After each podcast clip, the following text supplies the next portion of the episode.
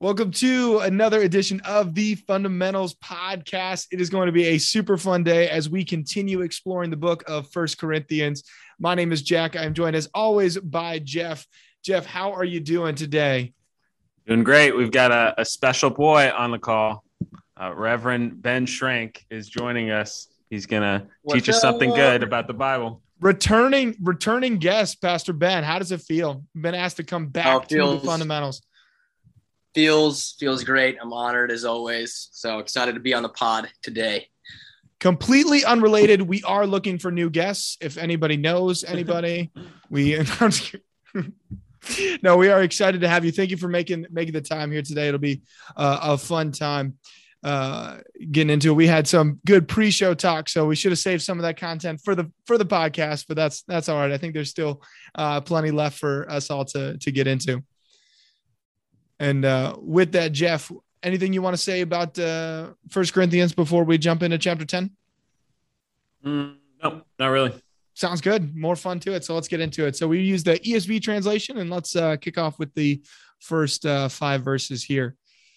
For I do not want you to be unaware, brothers, that our fathers were all under the cloud and all passed through the sea, and all were baptized into Moses in the cloud and in the sea, and all ate the same spiritual food and all drank the same spiritual drink, for they drank from the spiritual rock that followed them, and the rock was Christ. Nevertheless, with mo- most of them, God was not pleased, for they were overthrown in the wilderness. Yeah, so uh, we're we're still kind of on the same topics as we were in eight and nine, which is this discussion about like the rights of individual uh, believers, conversations about idolatry, uh, I thought it was interesting, kind of the image that Paul uses for baptism here about God holding back the the waters of the Red Sea so that the Israelites could pass through the dry ground. I thought that was cool because we pass uh, through uh, the bondage of sin and death into life eternal, right, through the waters of baptism. So it's kind of a, a fun word picture he's painting there. Um, and then there's this weird retelling of like Israel's exodus and their period of wandering uh, between captivity, right, in the promised land. And they were free. They were free from uh, the people that held them bondage egypt mm-hmm. but they they still weren't totally enjoying the inheritance that had been promised to their ancestors right? Uh, but they it, they didn't they weren't lacking in freedom because of yahweh. They just were kind of in the in between uh, and so i think in a sense we can make that connection to ourselves right? We we've been freed because of what christ did at the cross and through his resurrection and yet we await the fullness of that inheritance that God promised to us, which Christ won for us. And so we're also living in this in between. And there's some there's some stern warnings that come in this discussion from Paul, kind of connecting us to Israel of the past and, and now this new Israel that has emerged from Christ. Ben, what do you think? Yeah, um, uh, I ultimately one of the cool things obviously that stands out to me in this section is uh, well, I don't know about in your translation, but um, I got the spiritual rock capitalized R, right? Mm-hmm. And so the, the, the fact that that's a really interesting uh, picture that as you go back and think of the story and think about you know the way in which the rock provided um, uh, in the wilderness and that and then Paul here says that rock was Christ and is Christ. That's a, yeah. I mean, that's that's a pretty strong statement. It's a beautiful statement. It's one I think that obviously he wants his readers to know for them in their own wilderness, and one's one something that he wants that you know the Spirit of God wants us to know in our wilderness. That uh, what does God provide in the middle of uh, uh, in the middle of the the desert, in the middle of the okay, so we're free, but we're also not in the promised land yet. Hmm. We're in we're in the in between time frame, and we'll it's not like God is absent in the in between time frame. God is present. Right. He's present in very specific ways and specific places. And so, um, but here in this this rock, uh, the rock was Christ. Uh, also, I can't remember if this was uh, know, a couple of years ago or something like that, but I feel like I wrote something on this about the the rock being broken, right? So the rock that breaks and then Christ. Uh, and so the, Im- the imagery that that that Paul calls us back to is a is a is a beautiful imagery that I think we all can cling to. That rock was broken, rock was Christ. Christ is broken, Christ is for us, um, and we all just like they. Uh, so it says they all drink the same spiritual drink. So do we. right? It's the same. It's the same thing, and that's uh, that that's Christ in the wilderness um, for us. And so I, I, yeah, I love I love this. Uh, um, love this call to, and then ultimately, again, taken in the context of idolatry, of where are our idols and where are we seeking after? Um, we're pretty much just like people don't change after you know thousands of years. I mean, people yeah. we, yeah, even even people that are freed, even people that are, um, you know, they we seek after different things, and so the fact that Christ provides uh, for them and provides for us, good good stuff, really good stuff. Yeah, so I like you said, Ben, I thought that spiritual rock uh, line was interesting. So I just did some research just to see what commentators said. And there's like there's a apparently there's a Jewish tradition that there was an actual rock that followed the people of Israel. Like I don't know what that means, but there there's oh, some man. like that it followed them through the wilderness and it provided them water. So like when you see Moses and uh, the rock at Meribah and water comes from it. So what's also interesting is you have this language of like manna from heaven, right? Which right. Christ yeah. talks about how he's like this new bread from heaven, and then you right. have yeah. living water, right, coming yep. from the rock. So it's just another interesting allusion to Christ. But this, uh, if it's not like if Paul's not literally referencing this weird Jewish tradition of kind of a, a rock following Israel throughout the wilderness, then it's you know just figurative language for God providing water throughout their journey. But I, I think really the point is typological. Um, so it's not. I don't know that it's helpful to get into the weeds of like was there this like moving rock that yeah. with the people, which sounds ludicrous to talk about. I'm I, but, uh, I'm I'm not going to claim to know anything about this because this is all all new to me. But that that sounds like a prank that some older Jewish person played on the younger one. If yeah, he just got, I need you to carry this. It's got to go with this yeah. everywhere. he would hike back to where they started and he would move the rock up at night. But uh, it's just really connecting it to Christ. But I think the the other important thing to talk about here is. Uh, Israel's disobedience in the wilderness, their refusal to enter the promised land, right, which God told them to take. He had he had laid it all out. He was like, "You're going to take this. I'm going to lead the way for you." Uh, but they failed in obedience to be that holy nation, right? They were this uh, this progressing kingdom of God entering their promised land. But it was their lack of faith that produced kind of this fruit of disobedience, and then God uh, God was displeased, right? Mm-hmm. He uh, he said, you know, this whole generation is going to die in the wilderness, except for uh, Joshua, Yeshua, right, and Caleb, and eventually Joshua would lead them into the promised land. So just kind of interesting parallels between uh, Israel of the past, this new Israel that we are uh, grafted into because of Christ, and, and just kind of typological language, I think, is happening throughout. Hmm. I don't know, Jeff, if you know this. The one part that I, I don't know if I've really uh, looked at or thought through before. Maybe I haven't, I've forgotten. But the the the phrase "we're all baptized into Moses," right? I mean, like it's a really interesting baptizing in Moses. We when we think about baptism, obviously we think not um, baptism in you know in the name of the Father, Son, and Holy Spirit. But yeah. so in terms of baptism into Moses, I mean, I have an idea of what that might be. I don't know if I'm right or not. Wait, do you know anything about that phrase, baptized into Moses? Uh, I I didn't do any like deep research on it. I would guess it's it's uh, connecting it to the one who leads you through the waters, right? So if uh, kind of we go into the waters and we come out because of Christ, then it's the same thing. Like they were the baptism of crossing the sea.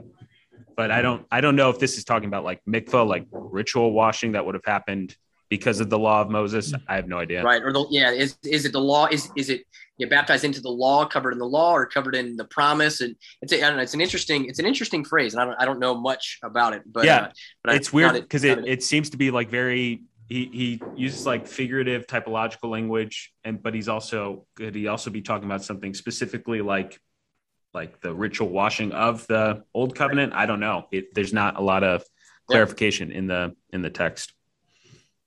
Mm-hmm. Yeah, yeah, I agree. Well, let's uh, let's continue on here uh, with uh, six through thirteen. Now these things took place as examples for us, that we might not desire evil as they did. Do not be idolaters, as some of them were, as it is written. The people sat down to eat and drink and rose up to play. We must not indulge in sexual immorality, as some of them did, and twenty-three thousand fell in a single day.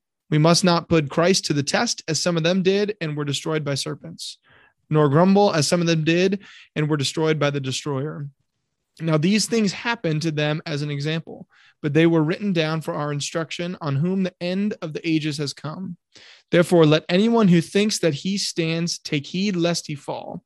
No temptation has overtaken you that is not common to man. God is faithful, and he will not let you be tempted beyond your ability. But with the temptation, he will also provide the way of escape, that you may be able to endure it. Yeah. So there's value in learning from the mistakes of others. I think we can learn from the mistakes of the people of God in the past. Uh, and they had all sorts of problems with idolatry, which is crazy to think about. I always think, you know, if I, I think to myself, if I had seen half of what they saw, that I wouldn't have problems with idolatry, but it's just not true, right? It's a, it's a common mm. human symptom. But they, then you get like sexual immorality talk, and that rising up to play has a sexual connotation. That's I think that's what it's getting after. Uh, but the 23,000 dying in a single day, I wasn't sure exactly what that was referring to. Uh, there's an incident in Numbers 25 which talks about them committing harlotry with the women of Moab, um, which then leads to like 24,000 of them dying in a plague. So I don't know. I couldn't find specifically 23,000 dying in a single day. Didn't find that. Uh, so I don't. Maybe that's referring to extra biblical literature. I, I don't know. I think probably that one that you're referencing it might it might be just a, a uh, you know round number or something like that. Sometimes the yeah. numbers are are close or there's kind of you know uh, oral tradition of well some rounded up, some rounded down, whatever else. But uh, my guess is it's probably the same one. I mean, I I yeah I was wondering the same thing, but when you just said that, that makes sense to me. Um, yeah, one commentator was like maybe 23,000 of the 24,000 died in a single day. It's like, ah, you know what? it just doesn't doesn't really matter all that much. But uh, then you get Paul says to put Christ to the test and they were destroyed by serpents. That's I went to Numbers 21 uh, where the people are complaining about a lack of food, right? They're grumbling before God. You see grumbling language in here too. Uh, they no longer want the bread from heaven. Uh, so God sends fiery serpents to bite them and, and kill the people of Israel. And we get that account of the bronze serpent, uh, which Moses fashions according to God's command. And then it talks about everyone who looks up, uh, who is bitten, uh, and they look at that serpent on on the stick or the pole or the some people make it the cross uh, shall live. So really, Paul is just saying, don't do the same things these people did. Like we have, like just just learn from their the hard lessons they had to learn, uh, which is uh, complaining about their lot before God, uh, their self centeredness, their idolatry, their immorality, uh, because these are not uncommon things. Like if they happened a thousand years ago, you can bet they're still happening today. So uh, learn the lesson ahead of time and, and save yourself some trouble. Mm-hmm. I always love to think about my my friend uh, TJ that I used to get to coach with out in Fort Myers, TJ O'Connell, great guy, and he uh, has four kids, and he always talks about how all four of his kids learned that they shouldn't touch the stove when it's on. All four of his kids learned that lesson. Three of them learned it because he told them, don't do it. One of them learned because don't want to hear it. I don't want to learn from anybody else's experience. I want to experience myself. And of course, learn that stove is no fun to touch. Uh, right. Uh, and so I just kind of love that, that picture of the kids and I know knowing him and his family, you can always guess which kid is the one that, that touched the stove, but like thinking about it here, it's like Paul's just imploring, like, hey, we've already seen this happen. We know the results. Like, can we please learn? And these aren't like small things. He's putting another 23,000 in a single day. Like, if that is not eye opening to you, then I don't know what you're reading, what you're looking at. Like, it's it's a lesson that can be learned a lot worse than just a hot stove. And numbers is really interesting uh, because of like the lessons of discipline that are scattered throughout it. Like I I made this point on Sunday when I was preaching. Sometimes we like to think of God really as more like a, a happy little grandpa, right? We come to him when we want something and, and he's kind and he's all right. But but God calls himself our father. And sometimes fathers teach difficult lessons, right? They discipline where discipline needs to exist. And so throughout numbers, you see like uh, Miriam and Aaron are disciplined for uh, speaking out against Moses, right? Miriam gets leprosy. She's sent out. You see Moses being told, Hey, dude, you're not going to enter the promised land because you didn't listen to me. Uh, you see a whole generation of people die in the wilderness because they refuse to take God at His word. So, uh, really, that's the that's the temptation Paul is speaking out against. But I, what I like about that last line is that the really the emphasis should be on God's faithfulness to deliver us from temptations to to uphold us in his faithfulness and, and provide a way of escape so that we can endure these things so that i think to me that's the point i would hammer home if i were like preaching this text on a sunday morning what do you think ben yeah no i, I so all these stories when I, I love I don't I haven't read I guess I haven't read First Corinthians 10 specifically in a while, but I love that in verse 11. Now these things happened to them as an example, but they were written down for our instruction on whom the end of the ages has come. And so that that sometimes when we read the Old Testament, and we see these like we, we think about the old testament as like these heroes of the faith. These guys are awesome. They're really good. We need to follow their lead. No not even a little bit. Like hmm. the old testament has nothing to do with these people. It has everything to do with a faithful god to unfaithful people. And so they are written down not as not as models to be followed or prescriptions of how we are to live but rather they're descriptions of broken people just like you and me. And they're for our example to well not do as they did to uh mm, to trust right. to, to follow god to not follow after idols. Um, and and it, I, so I love that the clarity with which Paul kind of says, "Hey, this is why this exists." Because when we read the Old Testament, we can be like, "What? What is going on here? There's some strange yeah. stuff. There's some like this guy is like the man after God's own heart. This guy was a judge. This guy like, and so when we when we put everybody in their proper place, mm-hmm. especially people in Scripture, I think it helps us understand. Well, why is this written, and why why does God want me uh, to know this? And then yeah, the, the takeaway absolutely uh, is okay. Well, what does God do? What does God do in the middle of their disobedience, in the middle of our disobedience. Um, and then no temptation has overtaken you yet uh, that which is common to man, for God is faithful. Um, and he will hmm. not let you be tempted beyond your ability. I know this verse though, too, maybe, I don't know if, if you're going there, but I, I, think some people take this verse out of context and communicate something that actually isn't true. Some people will say the phrase, uh, uh, what is it?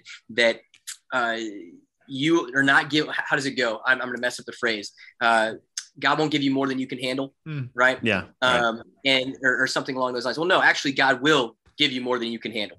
Um, you can't handle it. That's the point. Uh, if, right. if, you're if you're trying to handle it on your own, you know, God's going to provide a way. That way is the rock. That way is Christ. That way is Him. But when you try to handle it on your own, when you try to deal with your idols and deal with your own temptation on your own, no, you're going to fail just like all the dumb Israelites failed. They failed. They're, they're, just like us. We do the same thing.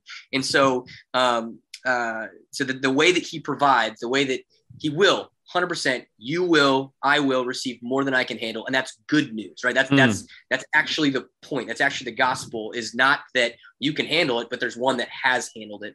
And the way provided is is through christ. Mm-hmm. um but uh but yeah so i love i love this text and how clear that kind of comes through uh through paul. Yeah. Yeah. And i i i've been teaching on the pentateuch a lot lately and I I just love like if Genesis is how this all got screwed up, Exodus is about like deliverance, getting to the mountain, God setting up a covenant. Leviticus is all about like, hey, you made an agreement with an all powerful God. Here's what you should know. Then Numbers is like, okay, be holy, like do it. And all these things, they're all kind of pointing to like, uh, all right, Israel really can't do this thing. They can't be holy. So it, like you said, Ben, it's not looking at those people and saying, man, I want to be just like Moses, who didn't get to enter the promised land because of his disobedience. It's saying, like, wow, we really needed a savior the whole time. We really needed someone to be holy for us and to and to give us a new way to live. So I just I think I really wish we would all read the Old Testament more because I think it's it's really awesome. Like it's just it's all pointing to Jesus. It's all so helpful.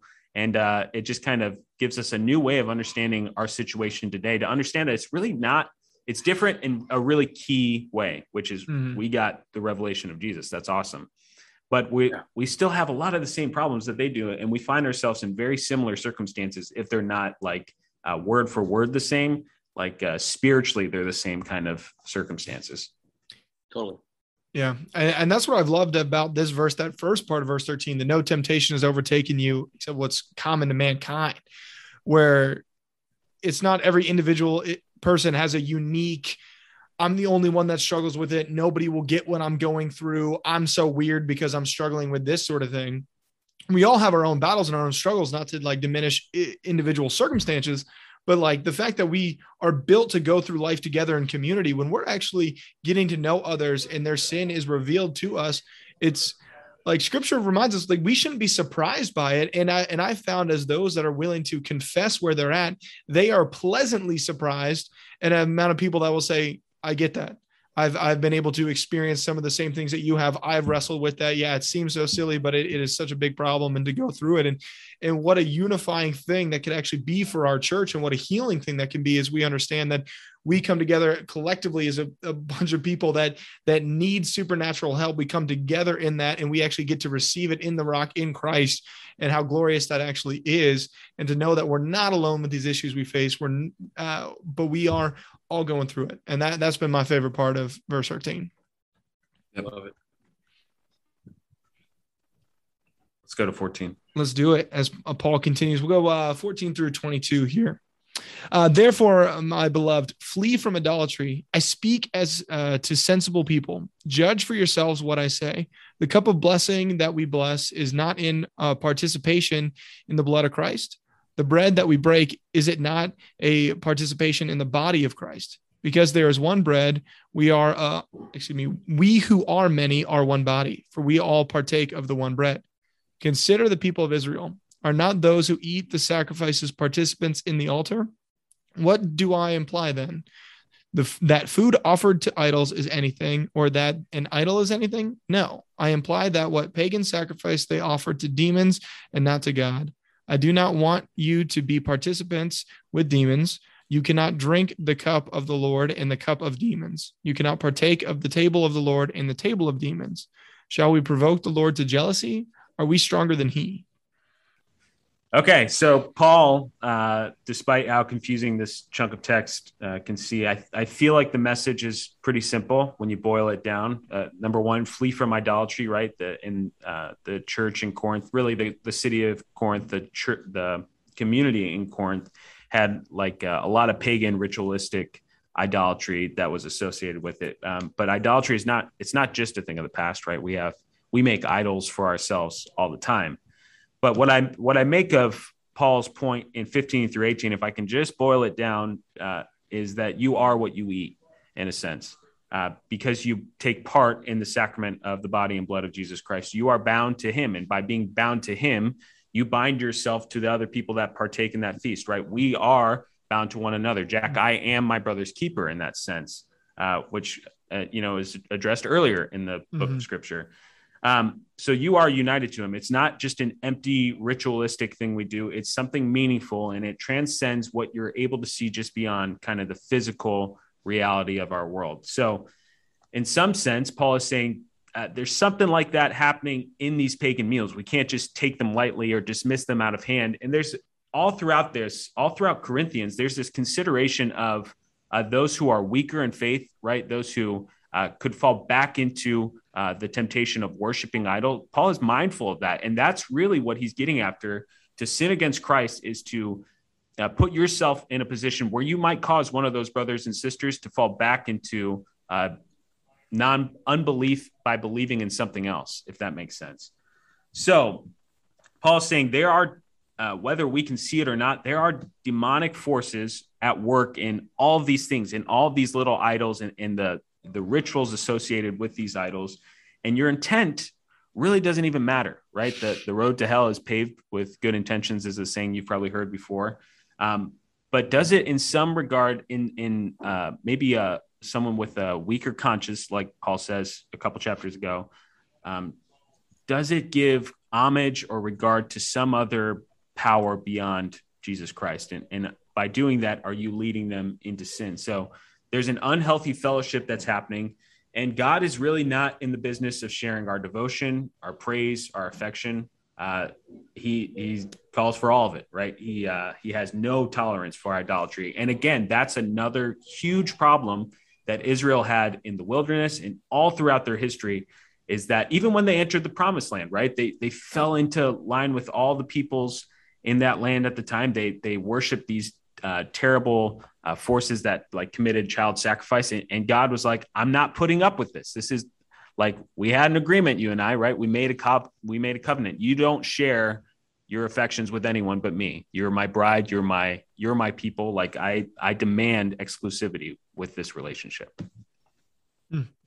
Yeah, I think sometimes we can get confused as to why too, right? We're like, well, man, that's that seems kind of needy of God. Like he needs our. Mm. Well, the thing is, he doesn't. He doesn't need our devotion. He doesn't need our affection. He doesn't need any of it to be God. He's still God, but he recognizes that literally he is the only one that can hold that role. He's the only one that actually. He's the only one that that deserves our worship and when we worship actually fulfill. So when we are worshiping and uh, having idols that ultimately will never actually follow through with the promises. I mean that, and that's the thing is that when someone turned like you said jeff to a different power or a different source god's like no you're going you're looking in the wrong direction. You're like that, that will not satisfy you. Might even get to the point where you think you need to be but that will still not satisfy you. I'm the only one that can satisfy you. And i love this uh, what this points to actually is kind of exactly what you said, Jack, at the end of the last one, uh, when it said, you know, the temptation. Uh, how do we deal with temptation? And then he says, well, together, right? So this that we are actually one. Like this is the mm-hmm. the, the, participation in the body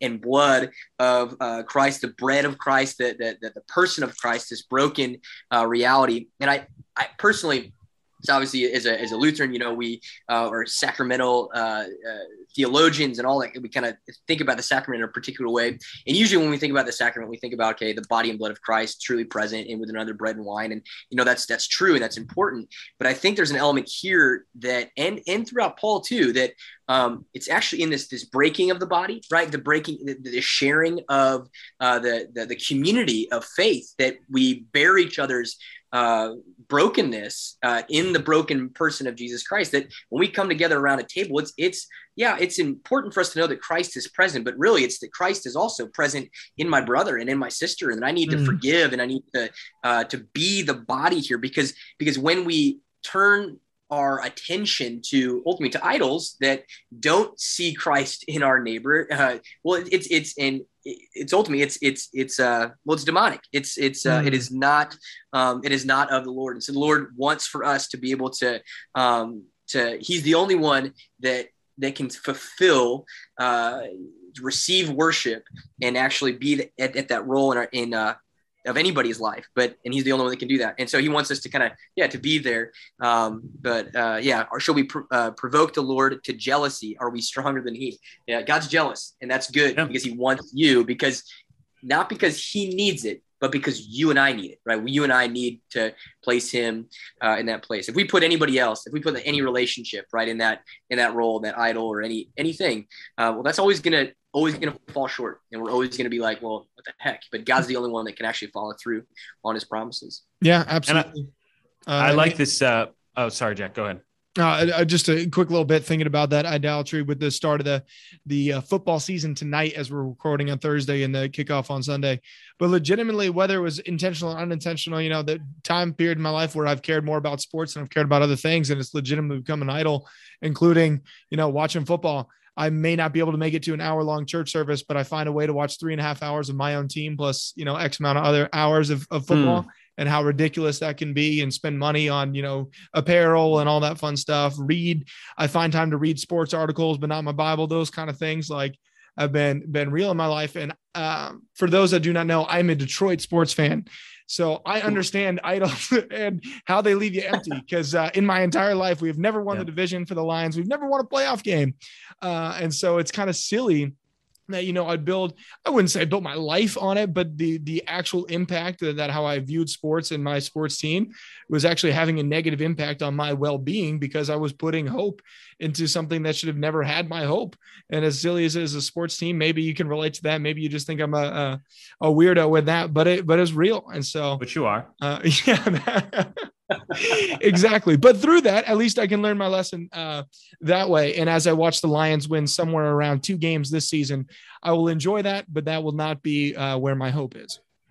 And I want to I want to go back to something Ben said that I thought was uh, really really poignant and, and relevant for today. I, I was doing some just kind of researching like the biblical importance of sharing a meal, like how often it happens, what happens when meals are shared in the Bible. And all throughout culture, this is true but there's but it kind of ties in ben what you were saying of like the the importance of christian fellowship and like the sacrament of of christian community you know what i mean mm, and yeah. we have had so many opportunities in the last year and a half to sever those connections right to get lazy in our in our christian fellowship but the invitation all throughout scripture is to gather together as a, a united body of christ obviously we do that uh, safely, right? We have to take extra precautions now. But I guess what I'm exhorting people to do is uh, start getting back together because um, that's how Christian life is is uh, meant to be lived together as a community under Christ. And so uh, I hope we're finding ways to unite together to share in this breaking of bread, right? Breaking of bread and prayer.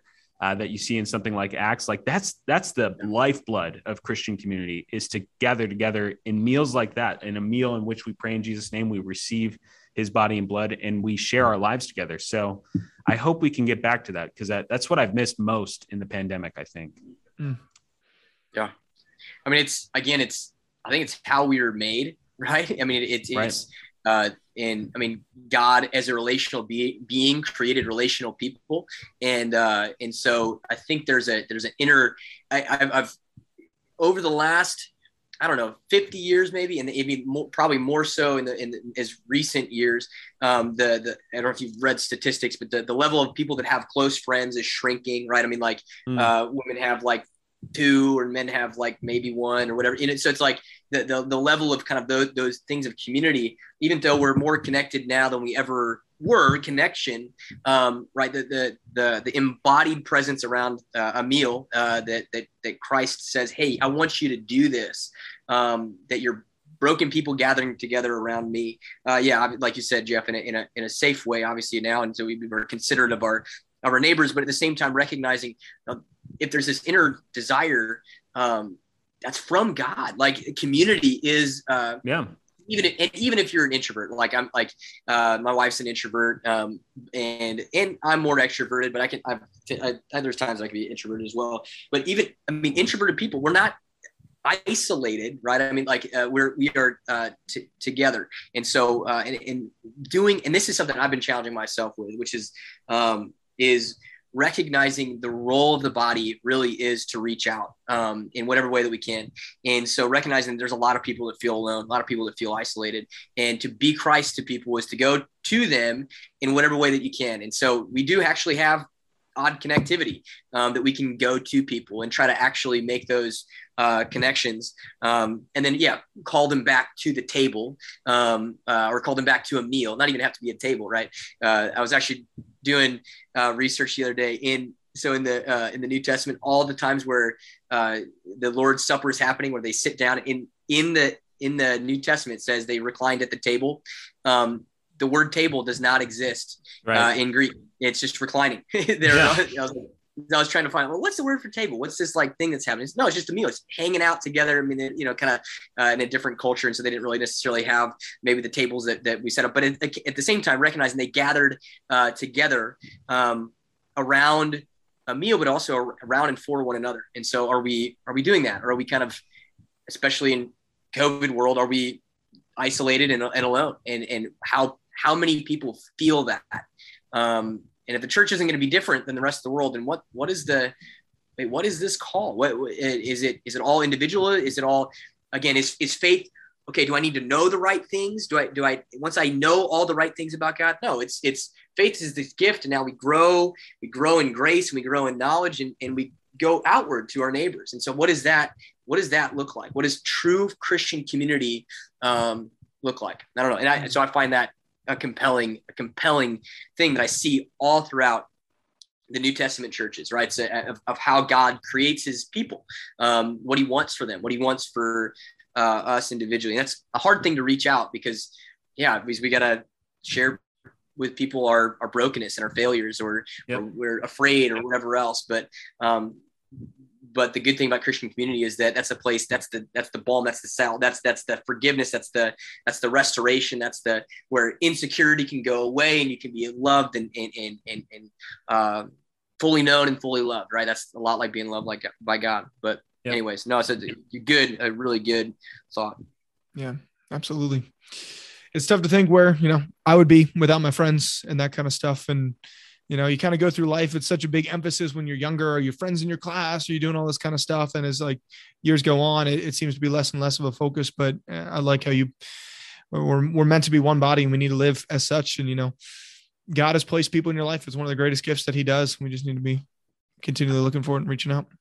And i really wonder if like uh we should reconsider how we do church on Sunday morning, like if we just look at the institution of the new covenant, right? Jesus shares a meal with his disciples, he serves them, and then they uh, pray and they sing psalms together before he, you know, goes off to die. And like the, you can think of like what that served to do. It, it like even throughout the rest of their lives, that meal was a comfort to them. It was a time in which yeah. they they shared in both the humanity of their savior, but they also got to share in like this divine thing that was touching back to Exodus 24, in which they sat with their God and he shared a meal with them. He loved them. He spoke with them mm-hmm. and, and he sang uh, songs with them and prayed with them. So I just wonder if like we could reconsider how we do Sunday morning and, you know, maybe strip some things down and, and get a little more uh, intimate about other things, but I, I don't know. And just, and just recline.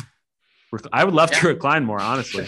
if I could stand less and recline more, I'd be a happy guy yeah what is what is what is spiritual life right what is what is the call of church and if if it's like if it's just this intellectual assent of me understanding and and and uh, uh it's not. It, it's so much more like god coming to us. The whole story of, of of of everything is god making complex things of who he is simple present with from Old Testament to, to the person of Christ to the, the body of Christ. It's it's how do we and even even communion, which will again they're going to get into, uh, Paul's going to get into even more specifically, is uh, we're going to take this complex thing, this complex promise, and how simple is this? This is this is Christ with you for you.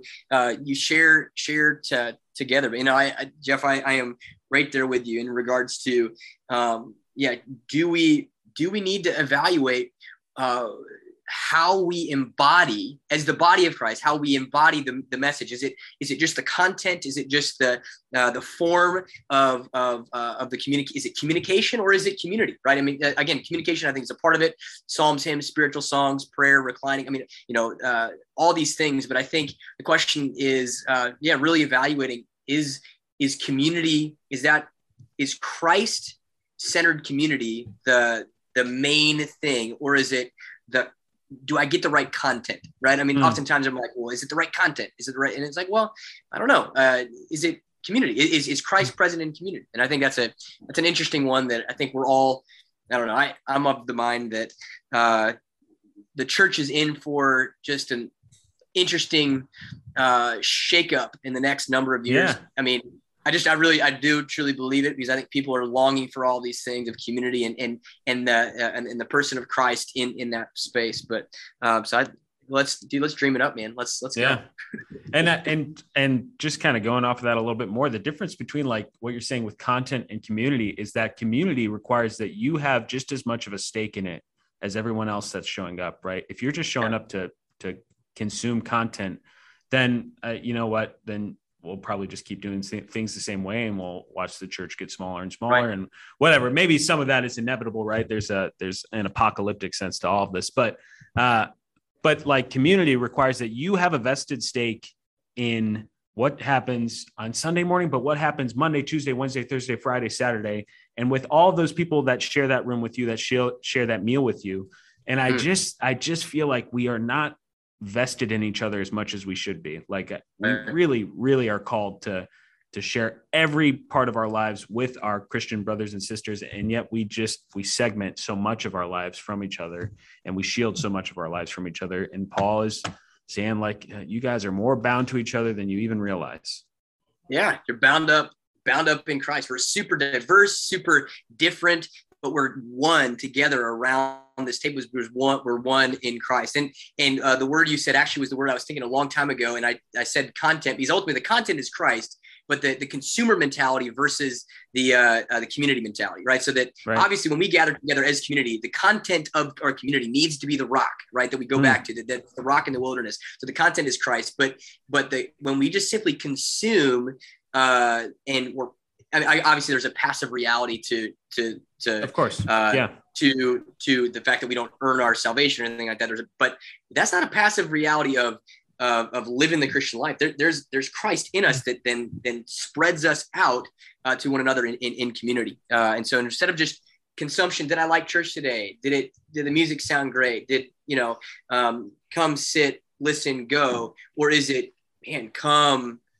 sit be right? And, and and and the content is share yeah. community is sharing. And, right. and, yes we're centered around the word. Yes we're centered like worship. We need we need to not have these other dumb idols that don't give us anything. So we need to worship yahweh. We need to play, place him in the right spot. But everything is communication right? And so as a church do we communicate the uh, the community that God is established and wants mm-hmm. and desperately yeah. longs for us? Or do we communicate, hey, God is just something that you need to understand in your mind, and it's only individual, it's only you. Right. No, it never is only you. It, that, that's the whole point. It's not. It's not only you. It's Christ for you, and actually Christ for y'all. Uh, it's for the community. Uh, it, right. a plural, uh, a plural gift uh, of Christ. So, I, dude, I'm I'm I don't know. God, God, I think is going to do some really awesome things uh, through, you know, uh, in in His church, and I think it's going to be. I think it's going to be a little painful at times, but I think it's going to be at the same time. It's exactly. I mean, Christ is what we need. That's yeah. just simply uh, the case, and so yeah. Uh, church being faithful to to that call, whatever that looks like. I mean, I'm I'm I'm down to dream it up, man. Mm-hmm. And I, it makes me think of like a, a potluck. Like if everyone shows up to a potluck, but only one person prepared something, like a lot of people are going to be pretty hungry when they leave. So like uh, we we all like God has given us all gifts and all uh, sorts of uh, spiritual experiences with Him and, and interactions in our community that we can bring in on a Sunday morning or throughout the week that we can share with one another. So like think of your faith life in your community as a potluck. Like yes, you're gonna you're gonna have some good food when you show up on Sunday morning, especially. But like you should also bring something to the table because God has given you things to bring to the table. And, and uh, I don't know, yeah. I would just, I would love to speak less on Sunday morning, honestly, I, even though I, I, you know, went to school to be a pastor, but yeah. Yeah, but what is a pastor? What is that thing? I don't know. A pastor I, right. people to Jesus, right? And so technically, we're all priesthood of all believers. We're all called. To, I I like to think of pastors as like, uh, all right, we're encouragers, uh, and equippers and empowers. And now you like so this is what this is what Jesus did.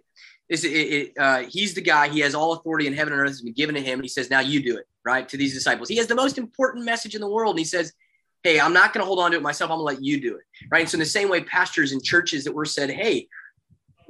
The goal is not just simply that people come here and uh, and fill a building, but rather we say, "Hey, no, th- this building that that that exists to glorify God is equipping people to say, hey, no, you have exactly what it takes to be able to transform your communities, to your works, your, your homes, and saying, you do it. All authority has been given to us here at this place by God for you. Now you do it. Go, go and make disciples and transform the world, transform your families, your everything. And so it, I think oftentimes we're we're so concerned about are we saying it right are we doing it right again yeah you know and and really there's just needs to be a trust to the spirit of god to say hey spirit of god is just as active inside of me, broken mm-hmm. moron pastor guy, than it is in, inside of you know uh, uh, my youth group who uh, steps into their schools and and and maybe doesn't know exactly what to say to their friends all the time. But they're again, the spirit of God is present. I don't know what to say all the time either. I mean, to, to suggest that uh, it has to be done a certain way, I think is it's limiting the spirit of God, and the spirit of God wants to transform the world. So uh, I yeah, I'm I'm for it, man. I'm here for it. Mm-hmm. That's awesome. I always just love thinking. Ben and I go on tangents. Sorry about that. No, yeah, I know. Is, sorry. this is good stuff. But th- it kind of comes back to it. Like, I mean, if if I wanted to be this guy, I was like, hey, no, we got to get back to verse 23, guys, and stuff, rather than actually explore where the spirit is moving in you guys in this conversation. Uh, because God is doing check out where things. it goes. Check out where it goes. It goes to right where we're going in verse 23 and 24. Oh, look right? at that. Let's do it. It says all you know, all things are lawful, but not all things are helpful. All things are lawful, but not all things build up. The whole question of building up. Let no one seek his own good, but the good of his neighbor. Right. Again, the right. whole thing is is outward focus. It, it is what it is. I mean, Paul's doing this. He's saying, "Hey, where's your arrow pointed? Is it pointed to yourself? Yeah. Is it pointed to other? What's going on here?" Right. And then eat whatever is sold in the meat market without raising any question on the grounds of conscience. And so thinking about, uh, you know, each other for the earth is the Lord's and the fullness thereof. If one of the unbelievers invites you to dinner, there you go, and you are disposed to go eat whatever is set before you without raising any question on the grounds of conscience. In other words, hey, community matters. Even if you know it might not be, you know, it might have been food sacrificed to idols. Hey, more important than that is is that is that relationship right? And right. again, it's it's interesting. Uh, but if someone says to you, "This has been offered in sacrifice," then do not eat it for the sake of the one who informed you, for the sake of their conscience. In other words, if they said it, if they know that it was offered in a different way and they know what you stand for, then don't do it. Because again, uh, it, it's just again thinking about the other person. Um, really interesting. I do not mean your conscience, but his. For why should my liberty be determined by someone else's conscience? If I partake with thankfulness, why am I denounced because of what uh, that which for I give thanks? But whatever you eat or drink, whatever you do, do it all to the glory of God. Give no offense to Jews or Greeks or the church of God, just as I try to please everyone in everything I do, not seeking my own advantage, but that of the many, that they may be saved. There's a goal, right? So I don't know if I was supposed to read, but I just went for it because. No, it's great. I love it. Amazing. Yeah, I mean, it, it's really not this Christian community is really not just all about you, believe it or not. And yeah. it's so contradictory to probably what we all tell ourselves every day and and the world tells us about ourselves. But like our rights and our well-being are not the only things that matter. Like I said before, we are our brother's keeper. Like we we are responsible to them, responsible for them. And um I, you know, I think we talk so often in our American culture about God-given rights, and I've harped on this before, but like, uh, it just doesn't matter that much. Your God given rights really just don't matter that much when you enter a Christian community. Uh, so we gotta we gotta reconsider that freedom, idolatry, freedom in idolatry Christ. of rights. Yeah, yeah. Freedom in right. freedom in Christ does not mean freedom of rights. Like I mean, it's it's actually uh, the opposite. That even if you have zero rights, you're actually free because it doesn't matter. It's it's it's uh, even if uh, yeah you're yeah exactly. So and I want I want to go back to 25 really quick because yeah, if, if you're reading this too quickly, it can seem like Paul's contradicting himself when he says eat whatever is sold in the mar- meat market after he just talked about not partaking right. in meals, not, right? Yep. But the so the I think the point is the meat itself is not the problem. It was never the problem. It's like any other piece of meat um, sold in the market. But uh, as long as you're not partaking in the Ben, I don't know how you would explain this. If you're not partaking in the ritual, the pagan rituals, right? If it's just a piece of right. meat in the market, it's like anything else. God created the world. God created the meat like you can partake in that. But if you're but there's it's the act of being in those rituals of being in that culture uh, that is problematic. And um, but then he goes into this discussion about being a polite guest. So i don't know if you want to expand on that anymore because he's not yeah. contradicting himself. No he's, he's saying there's a difference between the two Right. And so, and, and, this isn't also saying that like truth is relative or something like that, but it, but it is saying, again, there is the capital T truth here is that the Lord, the earth is the Lord's and the fullness thereof, that everything is the Lord's. And so technically an idol is nothing. So we're not worried about it. But if somebody right. else ascribes value to that idol and they, and you know that they subscribe value to that idol, in essence, what you're doing is you're saying, and, and you know that that's part of why they're doing the thing and you uh, uh, agree with them in that you're also then saying, hey, yeah, I agree with you that this is going to do the thing you wanted to do. That this, mm. you're in essence worshiping with them. When you would say rather, hey, if you believe this about this, uh, I'm not going to eat with you because I you're you're you're in the wrong direction. Now, if you don't really think about this as an idol and, and you know that your conscience is not bound by this, then then okay, then fine. It, it is where it's at. But if, if someone ascribes value to it, um, that it uh, that it only doesn't have, but you even though you're free to, you don't for the sake of your brother be, or your right, sister or whoever. Yeah. Because so love, uh, again, love for the brother becomes the determinant. It becomes yeah. how yes, we determine our yeah. action in a situation. Right, but yeah, and uh, and the end, so that they may be saved again. So then, so then they're not they're not worshiping an idol, and we're not saying, hey, yeah, cool, worship idols and Jesus. No, it's you're saying, hey uh, no this idol is nothing and i need i need you to know the idol is nothing i still love you but the idol is nothing right and so like if, if right. you ascribe value to this i'm not i'm not uh, but uh um but yeah so that's that's that's uh so you don't have to worry about your own um uh uh participation in that because it is nothing. But right. if someone else ascribes value to it, then then you do. I think I don't. I'm. I was trying to think as you were talking a good example, and I I feel like I've thought about this before too, and I don't. I can't think of a good example today because this is just not something that people did.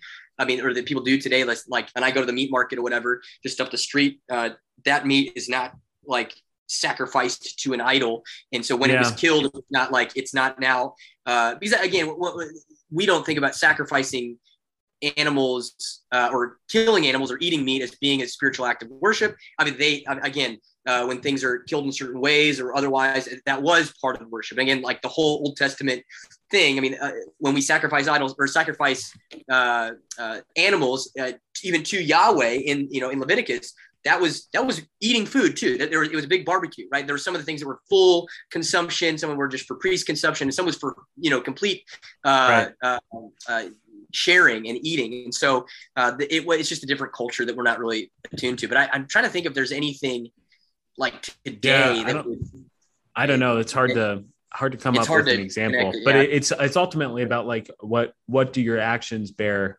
witness to in a sense because we're like our yeah. lives are meant to be a witness to the power of God in yeah. Jesus Christ. So like if if what you're doing bears a false witness to your brother that causes them to like stumble in faith, then that's uh, hugely problematic, is Paul's point. Right. So I don't know. It's really hard to find. It is. Uh, I've got a like couple a swings. One example. I've got yeah, a couple swings at it. If you want to rate my my example, yeah, for sure. Simple one is kind of you know how people can make a big deal about you know swear words or not swear words. I mean they're just like cursing, you know, cuss words. Like obviously there's age appropriate things that people place on, but some people think that's just such a big deal to use those curse words. And so it's one of those things where you may be in a group of adults where it's totally fine. They're just words. They're not being used against others, uh, comparatively to a time where, you know, someone is just genuinely offended by that word and it's not necessarily the best time to use it. So it's not perfect, but I thought that's kind of one. Or then kind of going into certain content and the same sort of thing of whether it's watching particular television programs. It's just a show but if to someone I know certain people have more or strict restrictions on what their kids watch or what they want to watch, and then it's kind of a little bit, a little bit on that. It's not perfect. That's the closest yeah. I could get off the top of my head right now, though. No, I, I, I, I definitely, I, I definitely, I think there's, there's definitely some overlap there. I think, um, I, I, I wonder what, I wonder what the, uh, what the intent in the day of, of eating a, a food sacrificed to an idol. Again, we don't, or to a, you know, to a a different god like you know, like what would that mm-hmm. what would mm-hmm. that elicit like you would, would, want for power or want you know what would you be seeking after and i i, I don't really honestly know that so i don't know yeah. if it would be like even something like um uh as simple as I'm not saying uh, maybe, gambling, you know, like, yeah. uh, but at the same time, like, hey, Texas Hold'em done in a, in a way that doesn't, you know, destroy one's bank account, you know, like the five dollar five dollar games or something. Man. But but when some people are, hey, maybe I don't gamble around my friend that has a has a, mm. a problem or drinking, right? Saying like, hey, mm. uh, we're we're free to have uh, uh, alcohol um, in a safe and, and responsible way. But hey, if I'm around my friend who I know has a, a struggle with alcoholism, and I'm just not going to drink because yeah. again, that's become an idol and uh, of maybe release or escape or yeah. uh, or addiction. And so maybe maybe something like that too. I think I think that's I think a good one, Ben. Yeah. Yeah. Yeah. That, that, are that, you there, Jeff? You're, you're, I am here. I'm a disembodied okay. voice. I'm, uh, he's, he's ascended.